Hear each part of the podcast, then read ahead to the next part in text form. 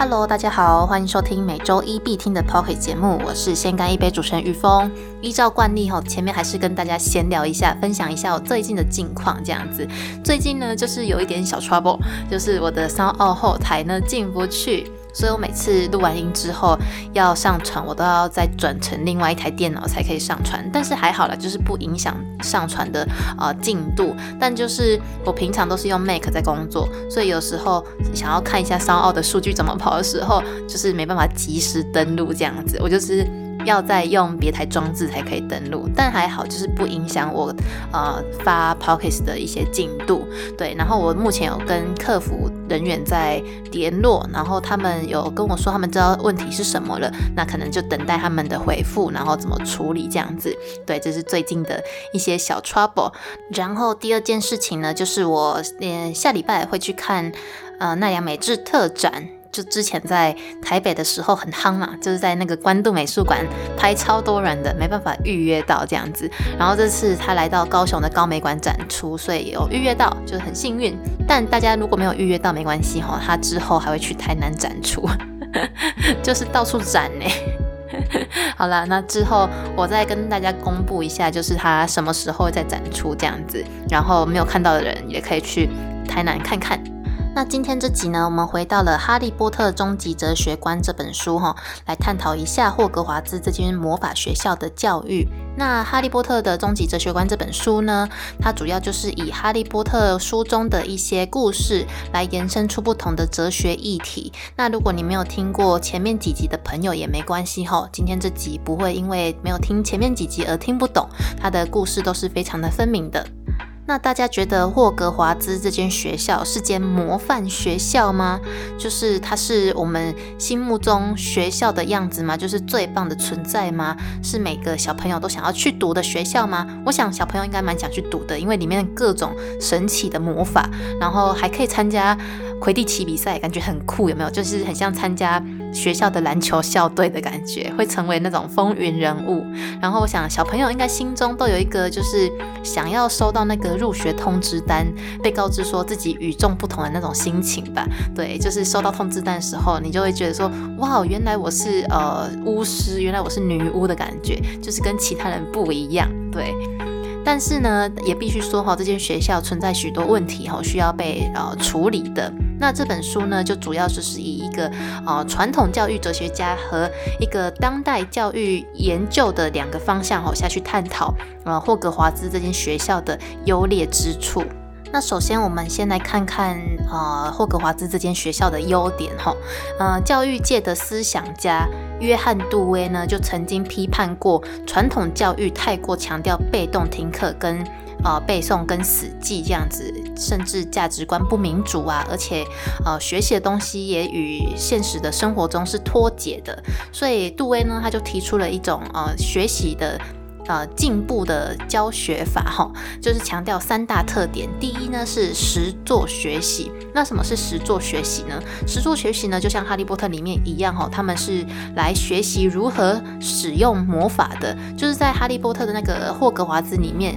有许多实作课程嘛，就例如像是呃陆平教学生怎么使用召唤那个护法来保护自己，还有漂浮咒等等哈，就是非常实作的，就不是那种呃纯理论的课本，而是由有技术的教师来示范模仿的技巧，然后再让学生去练习这个魔法哈，然后最后再老师个别指导学生的错误在哪里，然后让学生不断的练习，直到这个技巧纯熟。那第二个优点呢，就是善用孩童的天生兴趣。呃，思想家杜威呢，他也相信说，孩童天生就是活泼而且非常好奇的，对每件事物都非常好奇的。所以，当孩童在学习上感到兴趣的时候呢，或者是呃跟自身相关事物感到有兴趣的时候呢，他们会投入更多精力，而且会学到更多东西。就好比说。霍格华兹里面，就是呃，不是在第五集的时候，那个恩布里居教授他不让学生们练习黑魔法防御的时候嘛，他禁止大家去用黑魔法防御，所以学生们呢，他们反而还偷偷在那个有求必应屋里面发起一堂学习自主练习课。就是自己练习呃黑魔法防御这样子。大家有记得那个片段吗？因为主要就是那时候魔伏地魔已经重生崛起了。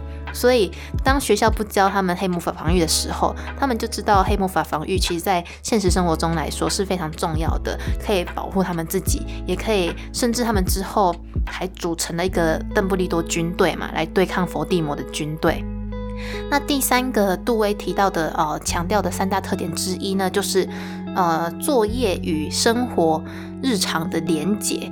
杜威认为学校的作业哦太长都是呃用来。预测遥远未来做准备的，就不是成为生活的一部分。他觉得说，呃，应该把作业成为他生活中的一部分，让大家就是呃使用它治习惯这样子。就好比说，哦，我们以前都会学到那个冲击成美索不达米亚平原的那那两条河是幼发拉底河跟底格里斯河嘛。但说真的，我们什么时候会用到这个知识？就是对大多数学生来说，哈，这就是所谓的惰性知识。什么是惰性知识呢？惰性知识就是指说这个词呢，它是一个英国哲学家叫做 Alfred North Whitehead 提出来的，哈。他说惰性知识，哦，是个没有被消化、没有被使用的一个僵化资讯。吸收太多反而还有碍大脑运作哦，就像呃电脑存太多没用的程序一样，就是会占用那个大脑的空间。那在这点上面呢，虽然说呃霍格华兹里面也许多相当僵化的课程啊，就例如说像海格，他会教导学生如何去养那个就是又危险又丑陋的豹尾丁虾哈，或者是崔老尼教授的那种水晶球预言啊，就是。这些都是非常僵化的课程，就是平常不在我们生活中的东西，就是脱离我们现实生活中的东西。所以，但撇开这些来说呢，呃，其实霍格华兹的整体课程都是相当实用的。我觉得霍格华兹比较像是一个技术学校，他教学生如何使用魔法。那再来优点提完了之后，我们提到缺点哈，当然，呃。霍格华兹没有想象中的那么的完美，就是它缺点也是非常的多哈。那第一个的缺点就是大家应该也是有意识到的，就是学校的环境太危险了啊。我就想说，哎，学校这么危险，怎么爸妈还愿意让学生去呃霍格华兹呢？因为学校的环境它坐落在那个魔法森林旁边嘛，所以就有可能会被像是蜘蛛啊，或者是。会遇到一些不友善的人马攻击呀，等等，或而且学校的那个城堡旁边不是有一个冰冷的湖泊吗？然后那里面是充满着各种神奇的生物，这各种水怪，然后还有一个很大只的乌贼，哈。就是学校里面，甚至呢还有一些就是会让人致命的啊生物，像是第一集也出现过的那个山头巨犬，还有啊洞穴的巨人啊，然后还有第二集有出现过的那个密室的啊蛇妖等等哈。然后像是有一些魔法课程，像魔药学课程，也经常会出差错啊，然后造成学生们会受伤，甚至会毁容这样子。虽然说这些东西哈，就是这些魔法，就是受伤之后呢，像是史内普教授啊，或者是庞内夫人都有办法透过魔法来治愈这个伤口，但是邓布利多也曾经说过，说呃，没有任何魔法是可以让死者复活的。那第二个缺点呢，就是学校的合格老师太少了。学校的老师的师资哈，真的呃参差不齐。就是有能力很强的，然后又关心学生的，而且为人可以很很公正的老师哈，就像是邓布利多教授哈，或者是麦教授等等。但也有像是呃史内普这种会霸凌。会挖苦学生的老师哦，甚至非常偏袒他自己的学院史莱哲林的这样的老师也是有的。又或者是像是崔老尼教授，就是喜欢教导一些虚无缥缈的那种预言课程，又喜欢预测学生会早死这样子。所以巫师世界里面哈，他们没有呃教师的培育课程，也没有教师认证的要求，就是只要任何人都可以到霍格华兹担任老师。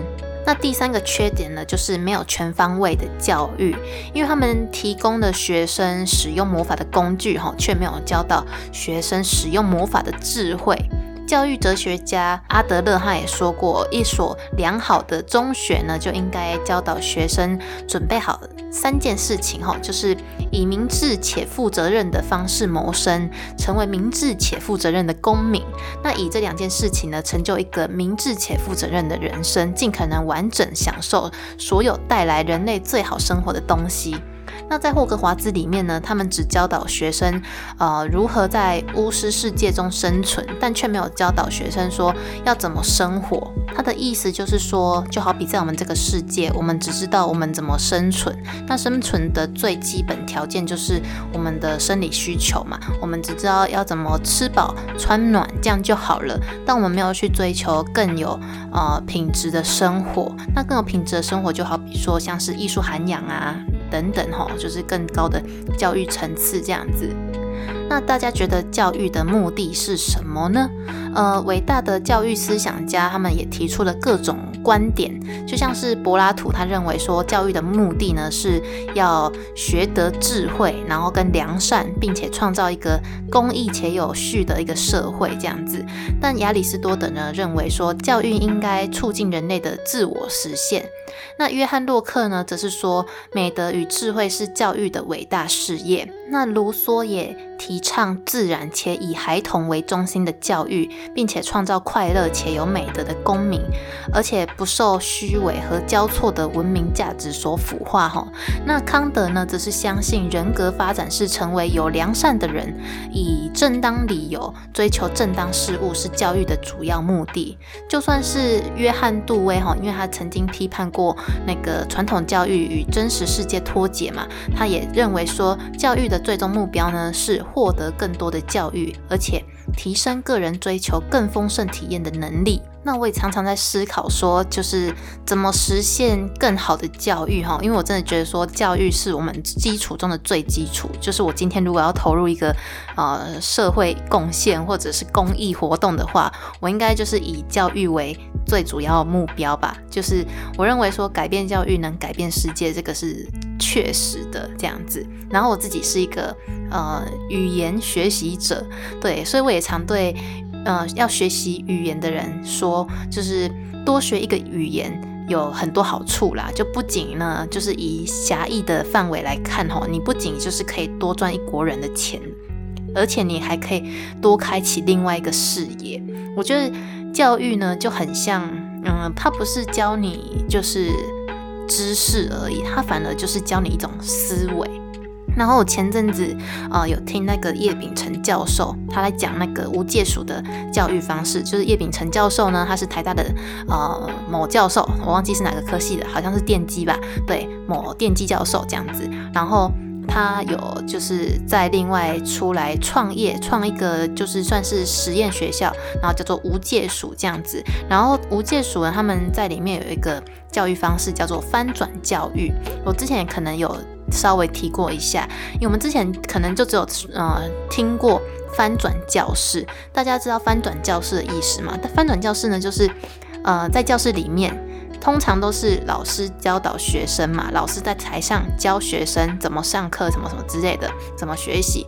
但是翻转教室的意思呢，就是这堂课由学生来教老师，对。然后在学生教老师的过程中呢，不仅学生可以呃学习到很多东西，就是他经由他的 output，它也可以。吸收到更多它原本就是 input 的东西嘛，呃，我觉得它完整的一个学习哈，不仅就是你吸收完之后呢，你还要反刍再丢出去，这样你才真的是有吸收到。当你会教人之后呢，你就知道你已经学习到了这样子。然后这是翻转教室的意思啦。那无界数的翻转教育的意思呢，就是老师给学生 lecture，就是给学生呃课程，就是可能是。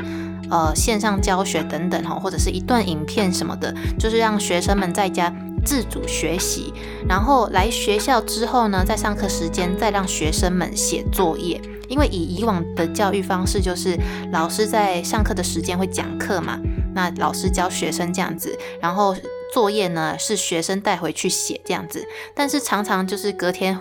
回来学校问同学说：“哎，作业有没有什么问题？”同学都不知道，就是同学都不知道自己的问题错在哪里，或者是自己的问题出在哪里。因为作业可以上网查，或者是也可以跟同学抄哈，所以往往那个成效不如预期。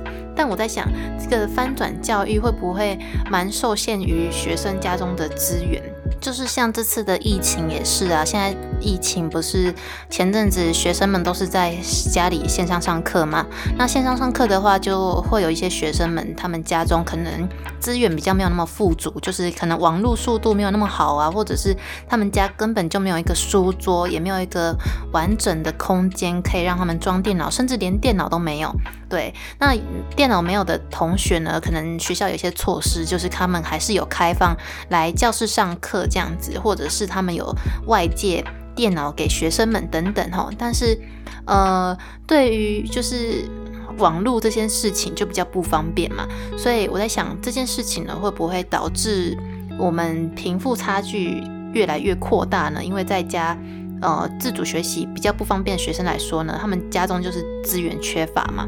那我觉得教育这件事情呢，有真的有太多太多层面需要被解决了。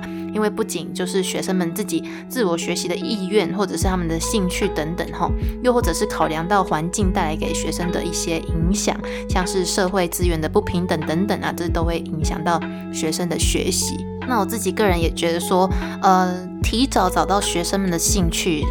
非常重要，就是不管你家中有没有小孩子啊，或者是你是学校的老师等等哈，或者是你可能是自己，我觉得提早找到自己的兴趣也是非常重要一件事情。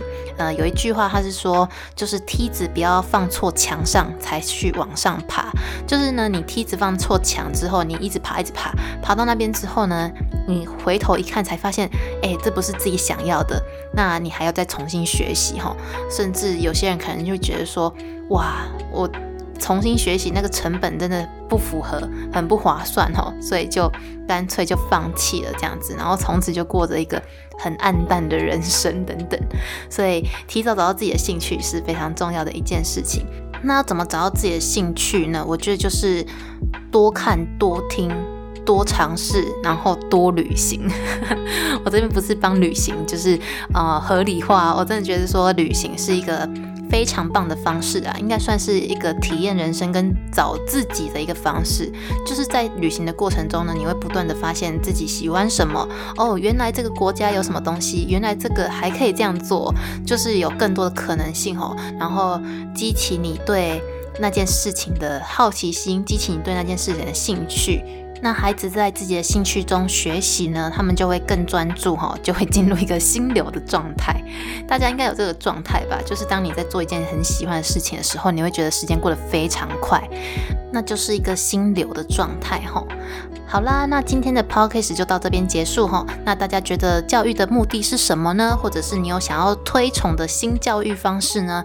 呃，都欢迎私讯给我，或者是在 Apple p o c k e t 上分享你的想法给我哦。那喜欢这集的朋友，帮我到 Apple p o c k e t 上打五颗星的评价，也帮我分享给你所有的好朋友。那我们下集见啦，拜拜。